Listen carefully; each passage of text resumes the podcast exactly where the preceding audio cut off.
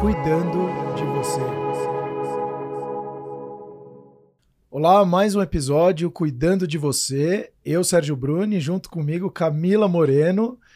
E aí, Camila, ela veio falar de as doenças das mulheres, o que, que as mulheres mais perguntam, é, o que, que a gente entende de uh, endocrinologia. Uhum. É, se você é saudável, não é saudável, a gente vai falar de hormônios, cortisol, sono, atividade física, enfim, um prato cheio hoje, né, Cá? Cheio, e por isso eu trouxe uma pessoa muito especial, que é um grande amigo, e um mestre na, da endocrinologia aqui.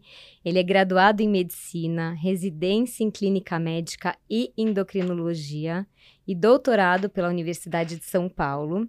É especialista em endocrinologia e metabologia e endocrinologia pediátrica e atualmente ele é médico preceptor da residência do Serviço de Endocrinologia do Hospital do Servidor Público Estadual, Ricardo Pérez, doutor Ricardo Pérez. Que honra receber esse amigo que se formou comigo no colégio. Então, é uma amizade de longa data e a gente brinca que ele é o médico de todos ali do, do colégio. Então a gente tem um grupo de amigos de WhatsApp e qualquer coisa, Pérez, me ajuda aqui, o que, ah, que tá legal. acontecendo? E eu tava até brincando que eu tô recebendo vários questionamentos, assim, de amigas é, é, entre 40 e 50 anos que estão ali na pré-menopausa ou na menopausa, querendo saber um monte de coisa sobre o assunto. Eu acho que a gente está com a pessoa ideal aqui para começar a conversar sobre isso. Então, eu, se eu puder, Fica já vou começar perguntando é, dessa desse momento da vida, né, que é a menopausa, que é, começa ali na pré-menopausa, o que que acontece com relação aos nossos hormônios e como isso influencia também no nosso sono, já que aqui o, o podcast também tem um, um pilar bem forte, que é como a gente pode dormir com mais qualidade. Primeiro de tudo, agradecer, né, Camila, o convite de vocês e a possibilidade de poder contribuir para o projeto. Acho que vai ser uma, uma oportunidade. Muito obrigada. É uma emoção muito grande estar sendo entrevistado, discutindo. Não mais fazendo bagunça da escola, né? Bom, eh, já que a gente começou a conversar principalmente por esse momento, né, esse momento que é o climatério, que é esse momento de transição, que ele ocorre por quê? Ele ocorre porque a gente tem as mulheres têm uma glândula, né, que chama ovário, que fica dentro do abdômen, na pelve, e que ele produz um hormônio chamado estrógeno. E é o momento em que começa a ocorrer a queda desse hormônio, o hormônio o estrogênio. Isso leva a diversas transformações no corpo da mulher, transformações no também que podem é, implicar na saúde mental, transformações que acontecem com sono e transformações metabólicas também. Então, um, um, ponto importante é que nesse momento é, você está sujeito, a mulher está sujeita a alguns, alguns a mais, tem mais chance de ter quadros depressivos, de ter quadros de desânimo, né? Ter quadros também de existe uma alteração da composição corporal, por causa história você acaba tendo mais acúmulo de gordura abdominal, então acaba tendo um pouco mais de chance de ter aumento de colesterol, de outros problemas dessa forma. Mas em relação ao sono, o que é interessante é que também distúrbios do sono são mais prevalentes nesse momento, tanto insônia, causadas por transtornos mentais, muitas vezes por ansiedade, por quadro depressivo, mas também a gente precisa lembrar dos calores, né? Dos calores da menopausa. Quando você tem uma queda do estrógeno, o estrógeno é um dos hormônios que ele ajuda no termostato do corpo, né? Ajuda a saber como está a temperatura. Então a queda do, do estrógeno, ele leva ao hipotálamo, que é uma região do cérebro, a ficar um pouco atrapalhada em saber quanto está a temperatura. Então, isso associado aos pulsos de outro hormônio que chama LH, ele leva a, aqueles, aqueles períodos de flush, que são momentos de calor, que duram pouco mais, menos de 5 minutos, seguidos de um esfriamento do corpo. E isso, o principal momento que acontece na, na madrugada, né? Na verdade, é o principal momento perceptível, que a mulher está descansando, muitas vezes, e vem esses momentos. Isso interrompe o sono e piora ainda mais a qualidade do sono. Então, isso é um link importante do sono com a menopausa, né? Essas interrupções, esse sono é mais falhado e muitas vezes períodos menores de Deixa eu só fazer uma pergunta. Quando você falou da questão do estrógeno, tudo da mulher, como que ela conseguiria, então, ajustar? É... Porque a gente está num, num ambiente muito que qualquer problema que eu tenha, eu vou para um remédio, eu vou para um hormônio, eu vou, mas você tem algumas ações que você até consegue trabalhar para até aumentar essa produção. antes de, de um efeito de medicamento, farmacológico, qualquer coisa do gênero. Então, nesse momento de menopausa da mulher, o que, que ela poderia, por exemplo, fazer para conseguir regular mais o termostato dela? É, Minha mãe é, sofre muito disso, minha tia tá sofrendo, enfim, tem, É, tem mulheres que reclamam muito, né? Que eram pessoas que eram friorenta, agora virou calorenta. É lógico que, assim, existem situações que isso é extremo, Sim. que não existe como você controlar, se você não tiver uma contraindicação, né? A única forma de controlar é com uma reposição hormonal. Tá, A principal indicação de reposição hormonal na menopausa são esses calores quando eles são incapacitantes e principalmente na madrugada, dificultando muito a qualidade de vida, que aí seria repor estrogênio. Mas casos não tão graves, né, menos intensos, a principal forma disso é ter um estilo de vida mais saudável, evitar o ganho de peso. Né, você, e um fator que, independente da- de ganhar peso ou não, é a atividade física. A atividade física ameniza bastante esses sintomas também. Aí tratar é, e você ter uma boa higiene do sono também ajuda. Que acaba, que a- acredito que você já tem discutido isso muito, Sim. né? Mas você ter uma higiene do sono, você ter uma, você ter uma prática de atividade física diária, você ter uma alimentação saudável, isso tudo. E o controle do ganho de peso vai ajudar a amenizar esses sintomas, com certeza. É, Agora, o aumento da produção hormonal não tem como correr, Entendi, porque perfeito. é uma, é, uma, gran- é uma glândula né, que Uhum. vai à falência. É que é interessante falar o que é hormônio, né? Que muitas Acho vezes as-. É, eu As ia perguntar exatamente, é, porque Que fala é endócrino, eu ia pe- é, depois que É. ela fala, fala, a primeira pergunta, o que, que é hormônio? É, né? Porque hormônios tem vários, né? Exato, então, é. hormônio, uma definição grosseira de hormônio é uma substância que é produzida numa glândula endócrina, ou seja, num lugar do corpo, e ela vai, pela circulação, pelo sangue, atuar em outros locais do corpo. Então, é como se fosse um mensageiro daquela informação. E aí, nesses outros locais, ele vai ter um receptor e ele vai dar o sinal para ocorrerem algumas transformações nesses outros órgãos. Então, tem vários hormônios. Um hormônio é esse estrógeno, que é estimulado por outro hormônio, que é o LH. Então, tem hormônios que eles têm situações diferentes. E, e aí, até comentando do sono, esses hormônios, eles podem ter um ritmo ao longo do dia, né? Então, necessariamente, o hormônio, ele é igual o dia inteiro.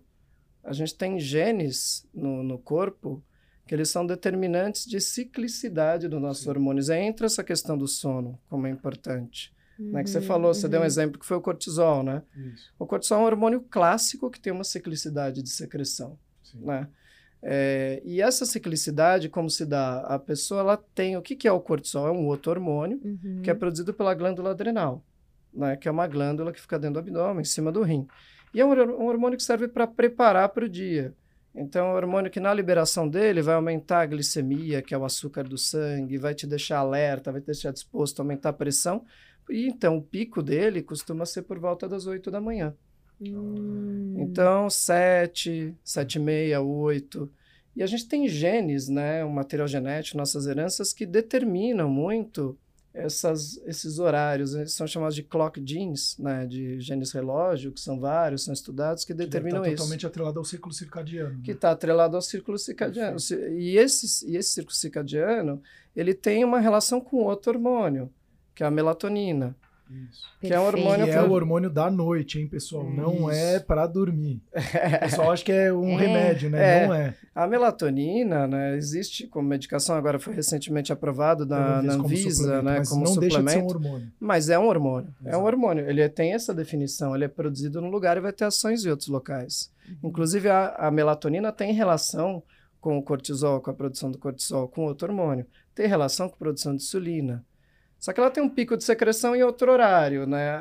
Qual que é a função da, da melatonina? Você tem ideia no, na gênese? da- Pelo, pelo, o, o que eu, a única coisa que eu vi um, eu li o livro do Matthew Walker, né, que fala Why We Sleep, né, porque nós dormimos, e uma definição que ele colocava é que ele é um marcador, né, então a melatonina, ela seria como se fosse um, uma corrida de 100 metros rasos, você dá o tiro do revólver, é a hora que a melatonina entra para falar, ó, tá na hora de você dormir, mas quem vai dormir é você, não é a melatonina que vai falar, agora é. dorme. É, eu É. Até, até, até hoje eu ouvi um podcast, eu acho que é dele também, que ele fala que ela, ela, ela induz é, 3,9% mais rápido para você dormir, mas a qualidade do sono da melatonina não é muito significante. Quem toma, tipo, aumenta 2% a mais. Então, então não é aquilo que você toma para você ter uma boa qualidade de sono. Você entra mais rápido, E não na sono, quantidade, inclusive. mas não na quantidade 5 miligramas, 10 miligramas. e nem na gente- profundidade. O próprio Exato. Zeca falando que tomava É. 50 miligramas É. por dia. Exato. É, Você da- precisa de 0,21. qualquer hormônio, né? Quando a gente tem um, um hormônio, você vai, você vai suplementar quando você tem um déficit do hormônio.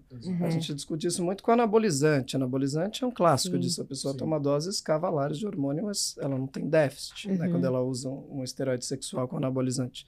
A melatonina, né? É um hormônio que ele tem o seu papel, né? O principal papel na, na gene né, do ser humano, ele foi, ele foi um ajuste na regulação dos períodos de dia e noite, né? Interestações, né? Por exemplo, para ajudar o corpo a perceber que a gente está em períodos com mais claridade ou menos claridade.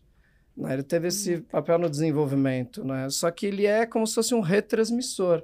Quem vai trazer essas informações é o sistema nervoso central. Uhum. Por isso que é tão importante o que você está falando, né? Uma boa higiene. Você tomar melatonina sem ter uma boa higiene do sono não faz tanto sentido. Hoje em dia a gente tem uma quantidade de luz no momento do, do pico da melatonina que atordoa totalmente esse funcionamento, né?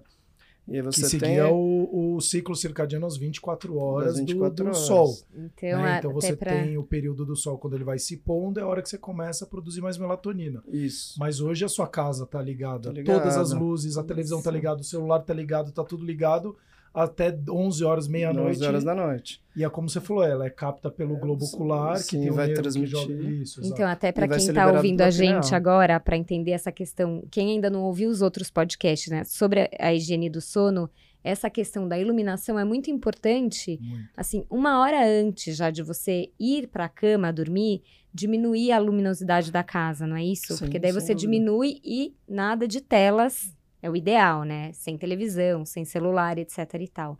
Mas eu vi isso também. Se você diminui a luz da casa, deixa um abajur e vai acostumando, o corpo vai entrando.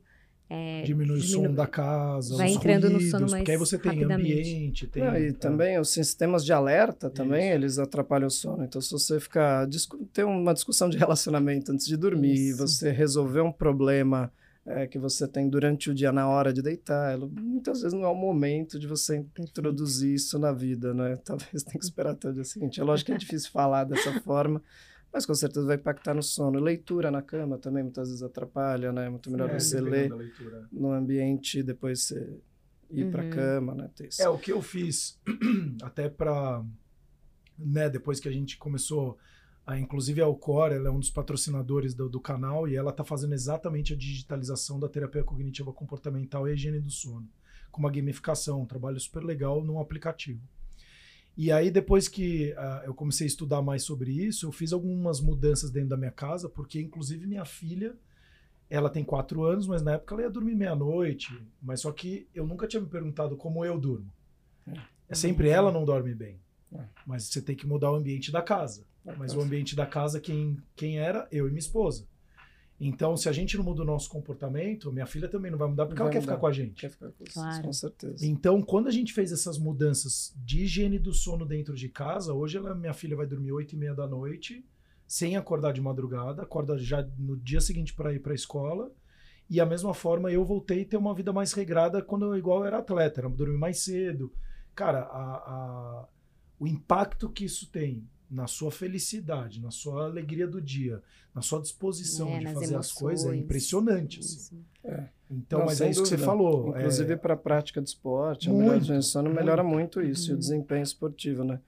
E essa questão, mais voltando, você trouxe da criança, a gente sempre pensa no crescimento, né? E Uhum. um outro hormônio que tem a ciclicidade é o GH, né? Que ele tem um pico de liberação noturno. É, acho que dois terços do GH é produzido durante a noite. É, ele é pulsátil, né? E principalmente nos homens é mais produzido à noite, né? Tem às vezes uma discrepância, mas é nas mulheres também, então é por volta das 11 da noite, né? Então tem e por que, que é importante isso que você falou do noturno, do GH, da melatonina? Porque são hormônios, tanto a melatonina depois do pico, quanto o GH depois do pico dele, são hormônios que eles são contrarreguladores, eles agem contra a insulina.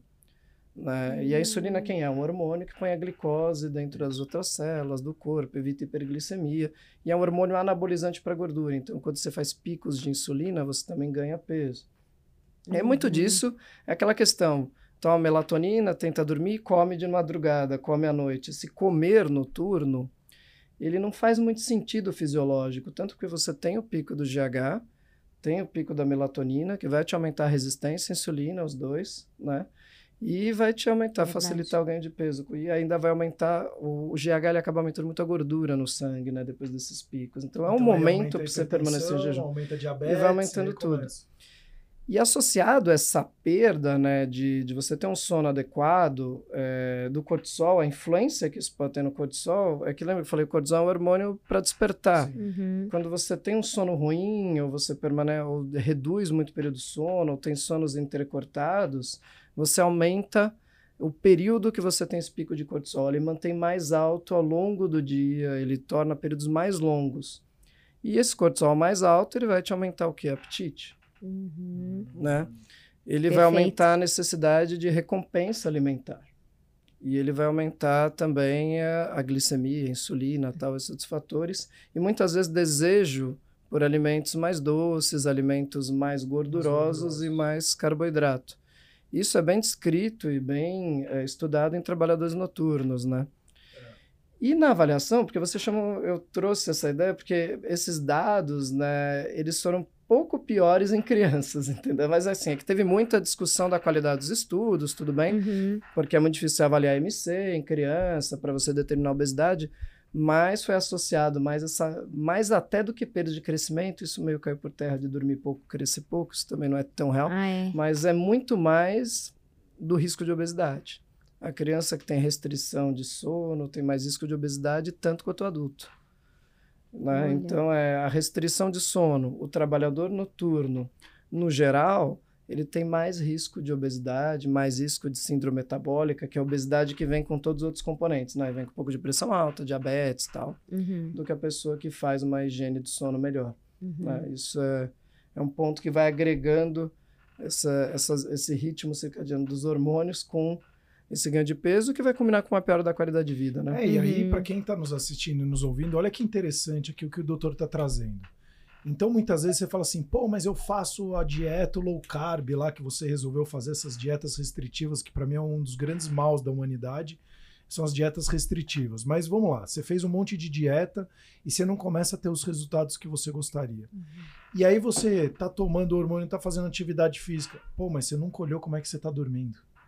E aí a pessoa fala, mas eu ganho uma, eu ganho, tô ganhando peso, tô me lesionando mais rápido, porque tem tudo a ver com imunidade. Então, às vezes, a pessoa olha e fala, pô, eu vou tomar a terceira, a quarta ou a primeira dose da vacina contra o Covid. Durma direito, porque uhum. se você uhum. não dorme direito, sua imunidade está mais baixa. Se ela está mais baixa, está jogando veneno dentro de você. Não, e, e, a imunidade também tem estudos. É que eu não entrei tanto que não é muito minha área né, de, de endocrinologia, mas tem relação de, de queda da imunidade com redução de períodos de sono, né, especialmente reduções inferiores a 6 horas por dia, né, que é uma restrição de sono. Uhum. Isso tem estudo com imunidade mesmo. Não, e na própria casa. Então, você que está escutando e assistindo tenha, começa a trazer essa consciência para como que está o seu período de sono, porque a gente também tem um erro cultural aqui, que é hoje mais da metade do Brasil e do mundo tem problema de sono, mas só que 80% das pessoas ou mais acham que dormem bem. Aí tem o clube das 5 da manhã, aí vem alguns outros personagens que passam aí ao, ao, longo da nossa vida, durma pouco e produza muito, eu durmo 4 horas por noite e eu uhum. produzi mais do que... Mas só que ele não está contando os remédios que ele está tomando, é, é, isso aí as pessoas não contam, né? Então ela só fala assim: eu estou dormindo quatro horas por noite, estou porrando na minha profissão. Mas você está contando o antidepressivo que está tomando, o ansiolítico, o remédio, o controle de apetite, seja lá o que for, porque aí você vê o cara tem um coquetel, é, também, né? Para manter, né? E, eu, e também tem, é isso que você comentou, existe muito essa percepção. A pessoa acha que está dormindo, mas na realidade não está, né? E não está tendo uma. Tá dormindo e o que mesmo. Que é dormir que... bem até? Só para. O que, que a pessoa. O que, que ela pode sentir? Porque às vezes fala, eu também acho que eu durmo bem. Eu achava que eu dormia bem. É, e aí eu comecei a ver, eu, não, eu tenho um transtorno de sono, mas e aí como é que eu sei? Não, a pessoa começa a ter déficit de concentração, ela tem sonolência diurna, tem tendência a cochilar durante o dia, tem é, dor de cabeça matinal. Ela uhum. pode começar a ter esses sintomas que pode sugerir perda de rendimento no trabalho. Isso pode ser sinais, fadiga, muitas vezes é, começa rendendo muito bem, igual você está dizendo, e depois, uns três meses, o rendimento começa a cair. E muitas vezes entra algum quadro depressivo e é interessante porque é, boa parte desses quadros, eles vêm associados à obesidade. Uhum. Então, você tem essa questão do sono ruim, levando à obesidade, e você tem a obesidade também como um fator de risco para piora da qualidade do sono, que é a síndrome da apneia do sono, né? que ela piora bem a qualidade do sono e ainda ativa toda essa questão adrenérgica que eu comentei, né, do sistema nervoso simpático, que a pessoa fica é, mais em, em alerta, piora, aumenta cortisol Nossa, também, e você acaba... Mas então a apneia, ela tem a ver com o ganho de peso? A apneia é muito relacionado. O principal uhum. fator de risco para a apneia do sono é o índice de massa corpórea, né? Uhum. que é o IMC, que é uma avaliação de obesidade, uma das avaliações de obesidade. Que uhum. é um IMC acima de 30, 35, principalmente, é um alto risco da pessoa poder ter apneia do sono. Que uhum. é o momento que a pessoa deixa de respirar né, por ter muitas vezes um pescoço muito largo, a queda da língua para trás, da laringe, né? Então tem e, e, permanece períodos sem respirar durante a noite. Isso é um estresse muito grande, né? Muito. Minha, e... minha mãe, ela tá com início de Parkinson por conta de apneia. É. E ela tinha 100 microdespertares por minuto. Por minuto, assim. né? Um valor tipo, acima de surreal. 15 já é bem complicado, né? Assim, um valor e é sempre, não é quando você está puxando o é ar. Por hora. Né? É sempre quando você está é, soltando o ar, né? Então você solta todo o ar e aí você. É essa sensação que você tem, mas só que você está dormindo. Então imagina quantos microdespertares você não tem durante a noite uhum. que vai gerar cortisol, cortisol, porque o cara tá acordando e dormindo. E adrenalina, né, também. E, o, e assim, o importante é que essa... cada cinco minutos. Esse IMC, além disso, um outro fator, né, que é o IMC, né, que é o peso, a obesidade e tal, uhum. sendo um fator de apneia, mas também a circunferência cervical. É. Então, pescoço é, acima de 40 centímetros já é um pescoço que sugere que a pessoa pode ter apneia do sono. E também a hipertensão, também é muito associado, né? Esse quadro de apneia, ele acompanha da hipertensão arterial sistêmica também, uhum. né? Que é um e vem e depois isso vai se juntando. Então você tem a apneia, a obesidade, é, vai piorando a obesidade e hoje em dia a gente estuda muito a obesidade associada ao diabetes, né? Uhum. Que é o aumento uhum. da glicemia no sangue. Sim. Diabetes é o aumento da glicemia do sangue, existem várias causas, e esse tipo de diabetes seria mais o popularmente uhum. chamado tipo 2, Isso. que tem a ver, a ver com esse estresse todo, aumento de cortisol, ganho de peso, essa ciclicidade do sono ruim também está bem engedrado nisso na piora do diabetes, né? E o uhum. comer noturno ainda piora mais ainda. É. E, e, e, a gente vê todo, tudo isso que você está falando muito relacionado com as doenças mentais. Então, Sim. as pessoas. Eu não sei o que vem antes, muitas vezes. É. Se a é. pessoa tá deprimida, aí dorme mal, aí acorda para comer à noite, aí vira um ciclo vicioso, ou o contrário, que também deve acontecer, né? A pessoa tá dormindo mal, e aí isso afeta a, tanto ansiedade, Sim. como depressão, como déficit de atenção. É, quando a gente vê um paciente que ele tem um quadro de, de, de viver com obesidade, né? De ter esse problema. Uhum é um paciente que ele traz uma carga genética, então não é uma coisa que é tipo culpa dele, uhum. né, muitas vezes. Então boa parte disso vem de uma carga genética que ele tem menos saciedade, que ele tem um gasto energético menor, mas ao mesmo tempo ele pode ter sido é, criado num meio que facilitou o ganho de peso com uma dieta inadequada, Isso. com uma higiene do sono ruim, e ele pode ter sofrido, tido problemas, que não teve comunidade de forma adequada e ter algum transtorno psicológico, um transtorno psiquiátrico, alguma alteração que culmine com esse ciclo todo, uhum, né? Uhum. Só que eu sempre falo para o paciente assim, beleza, veio tudo errado, mas você não pode desistir. É. Vai ser mais difícil para você do que para as outras pessoas, mas a gente tem que combater. Não, né? e, não é, e o jeito que você uhum. veio não necessariamente é o jeito que você tem que ir embora, né? Você é, exatamente. Você pode transformar isso e você tem. E não né, dá para jogar sua culpa na genética. Na porque genética, eu vejo muito, ah, Camila Sim. é só genética, então você teve sorte porque é só genética. Hum. Não, eu acho que tem um peso da genética, mas tem um peso Sim, grande do estilo de vida. Do né? estilo de vida. Por isso, e é. assim, quem tem uma genética que não é tão boa vai ter que se esforçar um pouco, pouco mais, mais no estilo de vida. É lógico que é, eu sempre comento que dieta, né? Dieta significa é, você ter uma vida saudável, né? Uhum. Então, também, às vezes, esse nome de até criou uma, algo muito negativo. Muito, é. é. no geral. dieta, você tem que passar fome. É, é, não é exatamente E, na verdade, dieta é o que você come. Se Exato. você come todo dia arroz, feijão e batata frita, essa é a sua dieta. É. Então, não confunda quando você fala dieta, ai, meu Deus, eu não vou comer nada, vou passar fome. Não, essa é, outro tipo de dieta. Eu, eu tenho uma curiosidade, assim, que eu não sei nem se você consegue responder. Mas a gente sabe que essa questão de mudar hábito é o mais difícil, né? Então, a gente está falando de estilo de vida, de dieta, tudo isso, uma hora, dependendo de como o paciente chega para você, é inevitável. Ou ele muda ou ele muda É, os hábitos. E como é que você vê? As pessoas realmente têm essa força para mudança de hábito? Isso acontece? É mais frequente num determinado perfil de pessoas? Tá piorando, tá melhorando É. o Assim, cenário. é, é muitas vezes, né, você chegar, você estimular a mudança, estimular a mudança de hábito é fundamental. Uhum. Assim, eu não tenho dúvida. Agora, quando você tem um certo ganho de peso, você atinge um, como se fosse um, um nível, um steady state de gordura, Uhum. que o seu corpo está acostumado com aquilo, né? Isso é, ele toda vez que a pessoa se esforça para perder peso, isso ativa vias de aumento de apetite e de restrição de gasto energético. Eu não estou falando de uma pessoa que está um pouco acima do peso, mas uma pessoa que está bem acima do peso.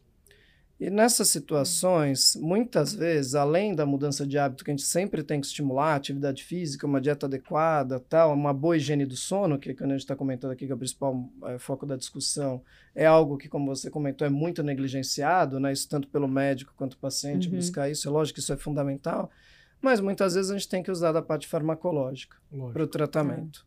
Tá. E isso, e essa far- farmacológica muitas vezes tem que ser usada por um período muito longo. E ela não é tão levada a sério, geralmente, né? É, É, uma, exato. é algo, o tratamento farmacológico da obesidade é uma coisa que tem muito preconceito, porque ele é muitas vezes mal indicado. É. É indicado para pessoas que não precisam. Não, e o preconceito do que o indicado- gordo, ele é, É, ele é um vagabundo, Exatamente, ele é um tem isso que é muito. E aí você olha o anorexo, que é a mesma coisa, mas na outra ponta, né? Coitadinho, Coitado, tá né? passando fome. E o outro não, ó, se esbanjando de comida. E em algumas situações É. também a Verdade. cirurgia acaba Exato. sendo uma ponte para uma melhora, uma Uhum. ponte Que é a para a melhora do- dos É hábitos, verdade, eu já entendeu? É isso que a gente tem que pensar. Mas tem que que- mexer no lado psicológico, certeza. Sim, né? sim, mas a- a- é, quando o paciente vai para o uso do medicamento, Uhum. vai, é, Tem todo um- principalmente para, mais ainda para a cirurgia é, bariátrica, ele tem que entender que a cirurgia bariátrica não vai resolver 100% dos problemas dele Hum. e que ele vai ter que mudar. Senão, ele também tem chance de reganho com cirurgia bariátrica. É, eu já Essas também. duas questões, tanto a cirurgia quanto a medicação, pode melhorar a apneia do sono. E Uhum. tende a melhorar. As medicações quais? Eu falei as medicações? Não, não é nem todas. Porque Uhum. daí entra o preconceito com as drogas mais antigas, que Uhum. é um conceito. Na realidade, são drogas que inclusive interferiam no sono. Bastante. Existe indicação hoje para usar, por exemplo, sibutramina? Existe, mas é uma droga que vai interferir no sono, provavelmente. Uhum. Agora, existem drogas mais novas que têm pouca interferência no sono. Por Uhum. exemplo, os agonistas receptores de LP1, que são drogas é, que uma chama liraglutida, semaglutida, tem uma mais recente que vai ser lançada, chama tirzepatida, que são drogas que não teriam uma influência no sono, mas que favoreceriam um tratamento. Uhum. Então, é, é, também tem esse lado que a gente poderia, que seria importante, É né? lógico. Uhum. sim. A higiene do sono, a mudança de hábito e indicar a droga corretamente, indicar a cirurgia É que tem, tem o indicar corretamente, mas também tem aquele paciente, e, e também foi um dado que eu vi, Uhum. que mais de 75, 80% das pessoas se automedicam. Sim. É. Então, cara, é, o cara te dá aqui 0,25, dá um mês e meio você fala que tá tomando 0,25, mas na verdade é 0,75, É. você já passa para 1,25, 1,5, e no final, a hora que você vê, você já tá tomando três comprimidos, depois de seis meses, e o médico acha que você ainda tá no 0,25 É lá isso atrás. É, isso. E tem é muito do, das medicações, assim, para perda de peso, ela, principalmente quando é usada sem indicação ou sem acompanhamento médico, elas são usadas muito intermitentes, sabe? Ah, usa dois, três meses, perde um pouquinho, suspende, ganha de novo. Então, Uhum. isso é um erro né, no tratamento. Então, por isso que cria toda essa questão com as medicações que acaba não sendo tão interessante. O abuso por um uso, não uso correto do outros, a não visão por parte do paciente e o médico, que a obesidade é também uma, uma doença, Uma um doença, problema. Uhum. né? Uhum. Então, isso tudo atrapalha no tratamento. né? Agora, as medicações para o sono, que vocês devem ter discutido muitas vezes com, com Sim. pneumologistas ou com. Elas têm, e com neurologistas, têm um potencial de abuso grande, né? Com dano grande para o paciente, Uhum. inclusive os bens diazepínicos, né? Isso. que eles têm a longo tempo, a longo prazo, uma chance de piora de cognição, de risco É, de exatamente. queda, de fratura, muito, muito abuso em idosos, que também.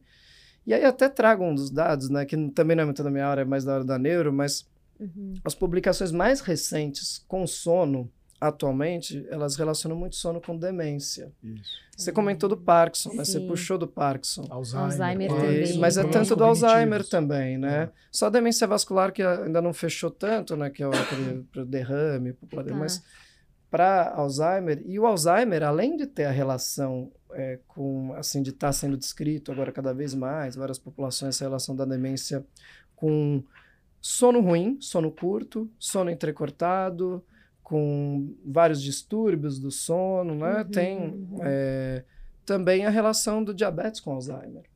O diabetes é muito relacionado com Alzheimer. Né? É, até teve uma, uma época que era chamado Alzheimer de uma resistência à insulina cerebral, que seria um diabetes tipo 3, de tanto que tem essa relação. Olha. Então, é, você junta já a demência com obesidade, com diabetes, com uma higiene do sono ruim, e aí você vai pensando em todo esse globo aí. como- e aí você entra uma outra coisa que a gente não comentou ainda, Uhum. de uma parte de alguém que está numa vida mais na meia-idade e tal, que é a questão sexual também. É verdade. E aí, principalmente, a gente discutiu da parte dos hormônios femininos e dos hormônios masculinos.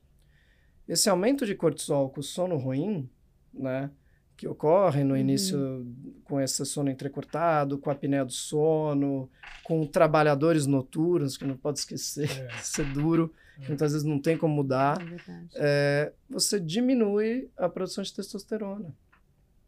Existe uma redução da testosterona também, do hormônio masculino pela manhã.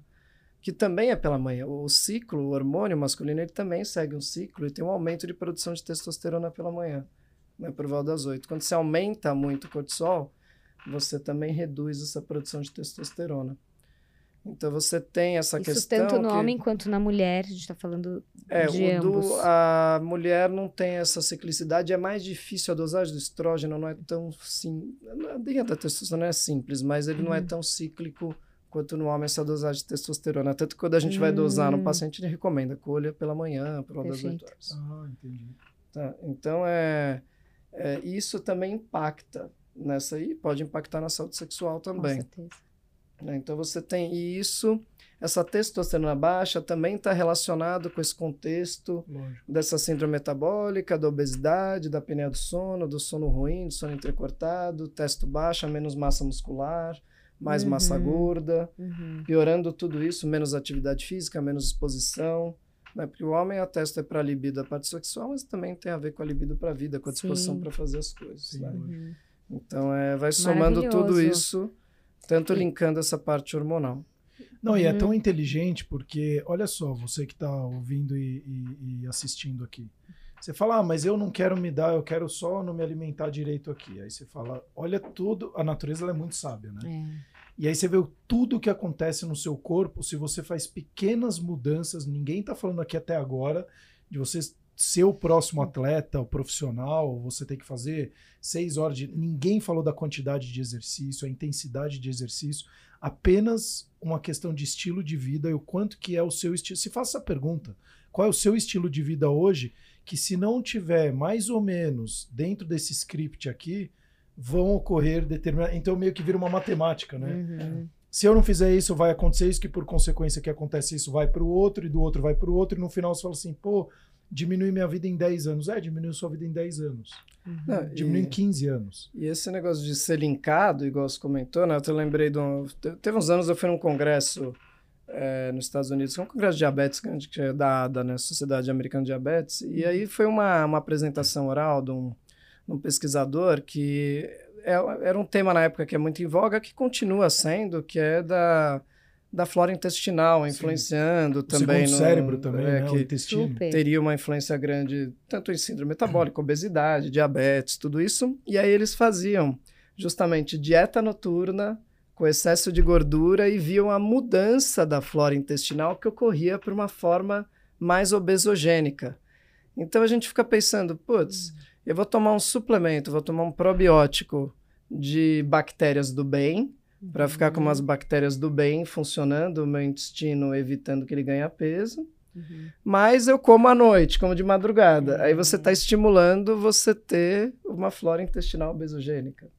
É lógico, assim, essa flora também vai vir se você comer gordura ao longo do dia, mas eu achei interessante isso que o estudo era só à noite para mostrar uma prova de Não, conceito. e, e o próprio Muito legal. eu vi que você Muito também legal. tinha milhões de, de hormônios, de, de neurônios, eles estão dentro do intestino. É, E isso É. eu nunca imaginei. Então você fala, ah, o neurônio é só no cérebro. Não, tá no intestino também. bastante. chegou no cérebro. Então, o, o que de fato você é. Você tá dirigindo o carro, você vai colocar aquela gasolina podre, ruim, é a mesma coisa pro corpo. Então, assim, ah, por que, que eu não consigo me cuidar? Eu acho que tem uma influência muito grande da, da mídia, da, das indústrias de alimentícia, botando um monte de propaganda com cores, né? Muito lúdico. Mas tem um trabalho também de você se conscientizar e falar, cara, é- é- eu já falei em outros episódios aqui, a Camila me ajudou muito quando ela falou do chocolate amargo. Eu sou formiga mesmo, de verdade. Se não me vê, é, ela já viu, ela ficou assustada. Se eu, se eu tacar o primeiro pedaço de doce, eu vou devorar ele inteiro. E aí eu tava na casa dela, ela falou, pô, não sobrou Ela, pra ela- mim. ele devorou o meu, no caso. O meu potinho, mas tudo bem. E aí, é, mas ela falou, pô, come então o meio amargo ali. No começo você fala, putz, porque você tá muito acostumado com aquele doce, né? É o leite, não sei o quê. E a hora que você vai mudando, você fala, putz, e não é que ajuda mesmo? Então são pequenas mudanças que você faz que tem um, lá na frente, depois um resultado gigantesco, que a pessoa quer ter já o resultado. E ela não quer passar pelo processo É. que precisa passar.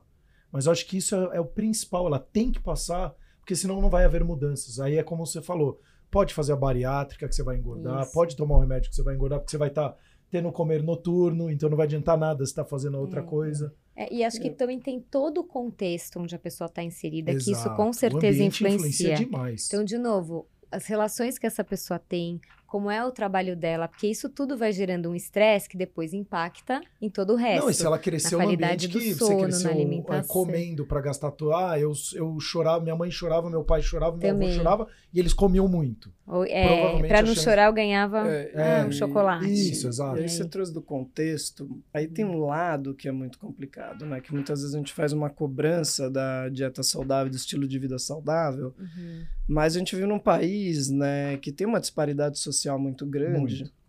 E, e a comida que tende a ser mais saudável é mais cara, né? É verdade. E, e a, os locais de prática de atividade física geralmente estão no centro, estão menos na periferia. E quem trabalha, geralmente que tem uma renda menor, dirige mais ou pega mais transporte público, né, com um tempo maior de condução. Ou tem que trabalhar à noite. E o outro detalhe é que na maioria das vezes são mulheres que têm essa dinâmica de trabalho mais longo.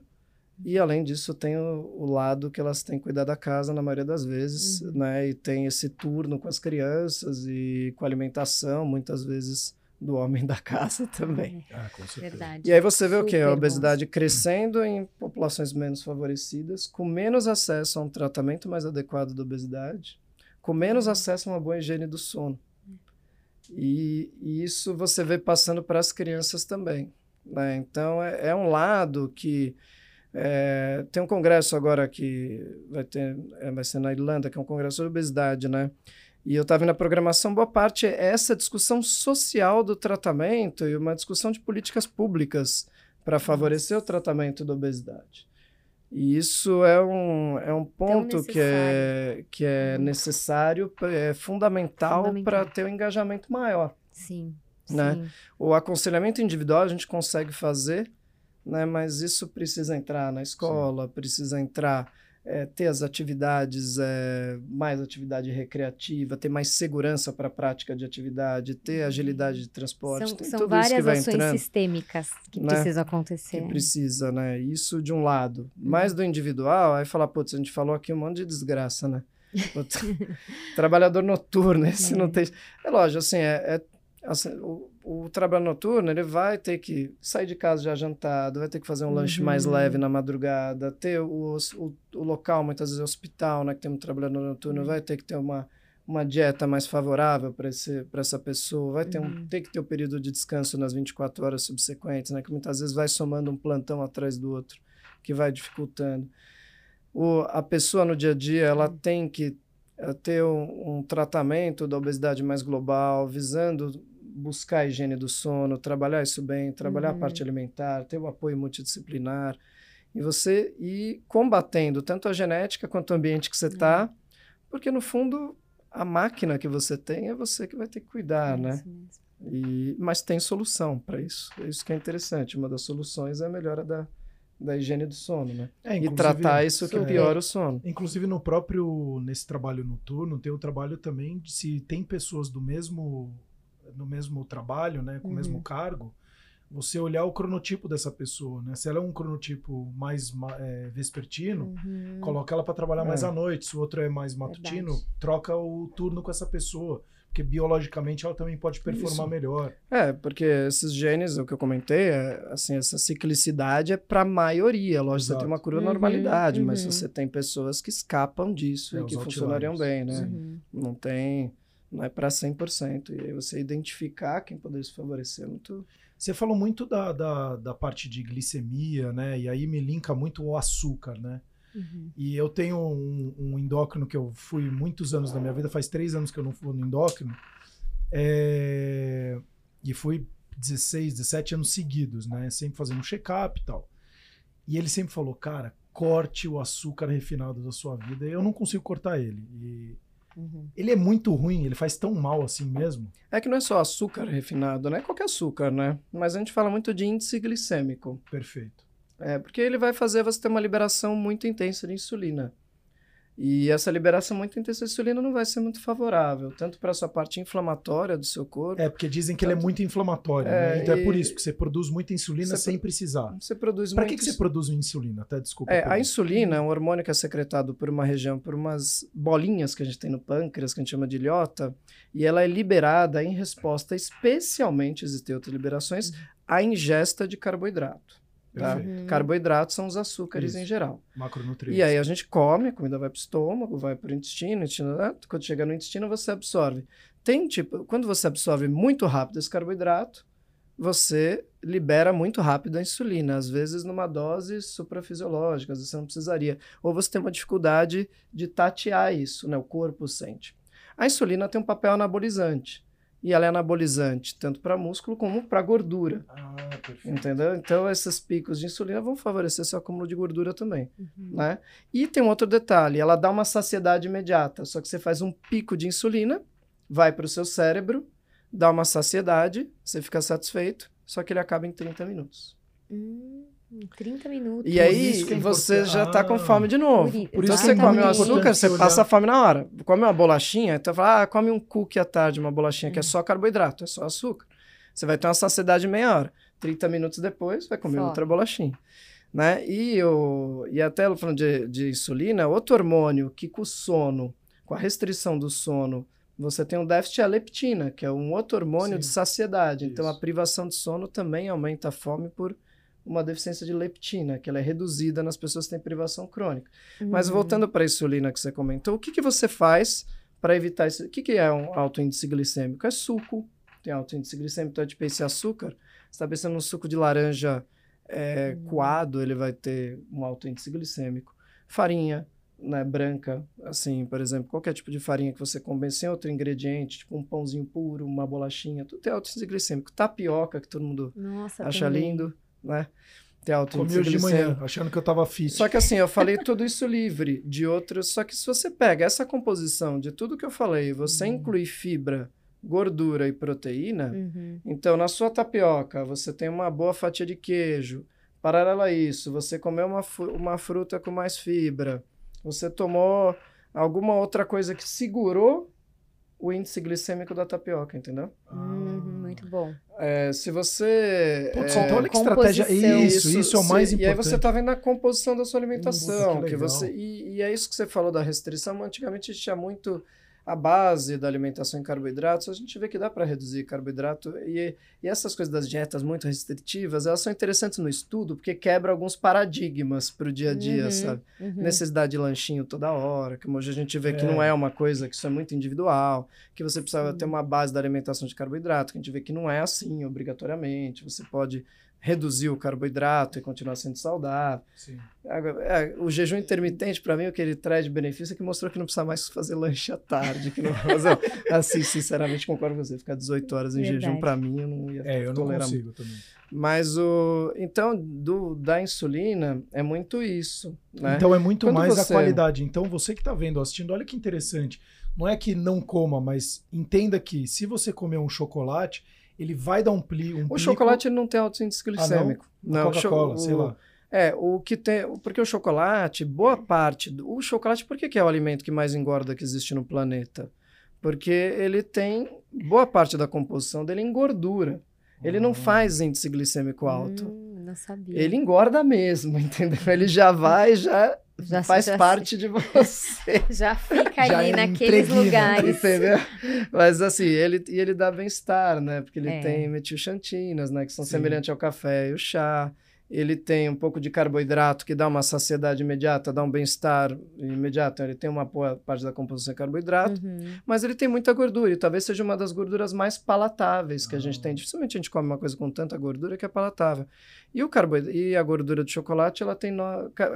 qualquer gordura, né? Um grama de gordura tem 9 calorias, né? Sendo que um grama de carboidrato e de proteína tem 4, 4,5, entendeu? Caramba. Então, como ele tem muita gordura palatável, você acaba comendo mais. E aí o chocolate à noite também não deve fazer muito sentido por ser estimulante também, né? E aí, café, chocolate, é, álcool, né? Uhum. Que pode piorar a apneia do Mas é sono é interessante também. você trazer isso, uhum. porque você tem as outras possibilidades e ele não dá aquele pico de glicemia. Um pico de insulina, e, né? E é, de glicemia junto. Isso, e aí você depois tem aquele a efeito queda. rebote à queda Aí você quer de novo. Quer de você novo, precisa estar tá aquele é. ligadão, né? Não, e tem gente que às vezes tem até um mal-estar depois, né? Que a gente chama de hipoglicemia reativa. Isso é muito relacionado a uma alimentação com muito carboidrato de alto índice glicêmico. Uhum. É, então, isso...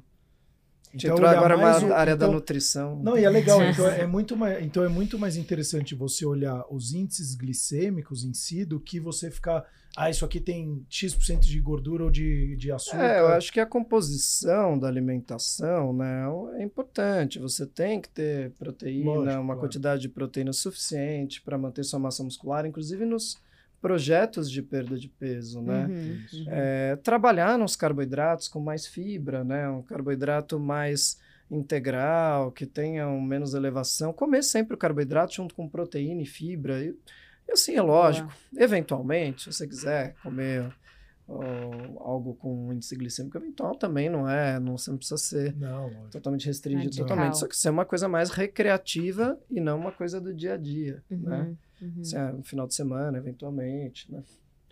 Mas você, é, eu acho que Muito. é uma é um ponto que é legal isso de você ter um também ter um suporte da nutricionista que ninguém é obrigado a saber né? você não sendo nutricionista não sendo médico todas essas composições é legal uhum. você ter um conhecimento de você compor um prato então se você não conhece isso conversar com uma nutricionista ter é, um suporte legal e, e entender como você está montando sua dieta eu acho interessante e passo Muito a passo, bom. né? Acho que isso é o mais importante, né? Saber que você é, é um indivíduo, um ser único, né? único. né? É. E não ficar olhando do João da Maria para ver o que de Exatamente. fato funciona melhor para você, né? E você trabalhando tudo isso junto, trabalhando sua dieta, sua atividade física, o sono, entrando com medicação se necessário, muitas vezes Sim. que vai ser e, e, cirurgias que forem necessárias, é, isso vai ser indicado conforme o caso, né? Mas para ter uma pensando na sua vida, se tornar uma vida mais saudável, mais agradável. Né?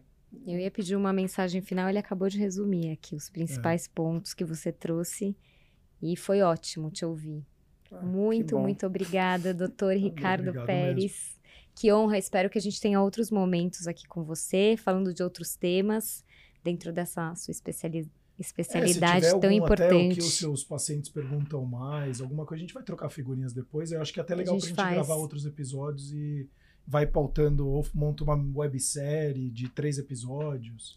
É, não, e, e, a queixa do sono é frequente atualmente uhum. no consultório, né? E muitos pacientes, quando perdem peso, ref, é, referem, putz, houve melhora do Melhorou meu sono. Melhorou a qualidade de sono. É, e eles buscam por isso, às vezes, e muitos pedem ajuda para melhorar o sono também, Sim. junto com todo esse contexto. Então, é, eu acho que a mensagem para os médicos, se tiver algum médico ouvindo, uhum. é não negligenciar o questionamento do sono como está né? Eu acho que isso é importante, né? E para os pacientes, é, para mim a grande mensagem é acreditar que é possível, independente da sua genética ser ruim, independente de sua situação social estar tá ruim, ou independente é, de você ter sido criado num contexto ruim, você pode mudar esse caminho. Existe forma de mudar. Isso não está determinado na sua vida que você vai ter que seguir esse caminho ruim, tendo um sono ruim, ganhando peso e terminando com todas as complicações metabólicas ou mesmo das complicações neurológicas da demência tal que a gente comentou. Muitíssimo e, obrigada. A última pergunta, né? E aonde que as pessoas podem te encontrar aqui? É, eu tenho eu tenho um consultório, né? Meu consultório fica em Gianópolis. Em São Paulo. É, os, os, dados do, do meu consultório tem no, num site que é ricardoperezendocrino.com.br. Pérez é com Z. Perfeito. E dou o telefone. Fica à vontade. O telefone de lá é 3663-2588. Isso aí. E os outros dados têm o contato de marcação pelo WhatsApp no site. Mas obrigado pelo, muito, pelo muito convite e fiquei feliz com a conversa, que foi muito bom. Foi Prato ótimo. cheio aqui para você, então não deixe, não negligencie a sua vida. Então a gente está mostrando aqui que você, se você negligenciar, seja a sua parte, começa pelo. Eu, eu gosto muito de começar pelo mais simples.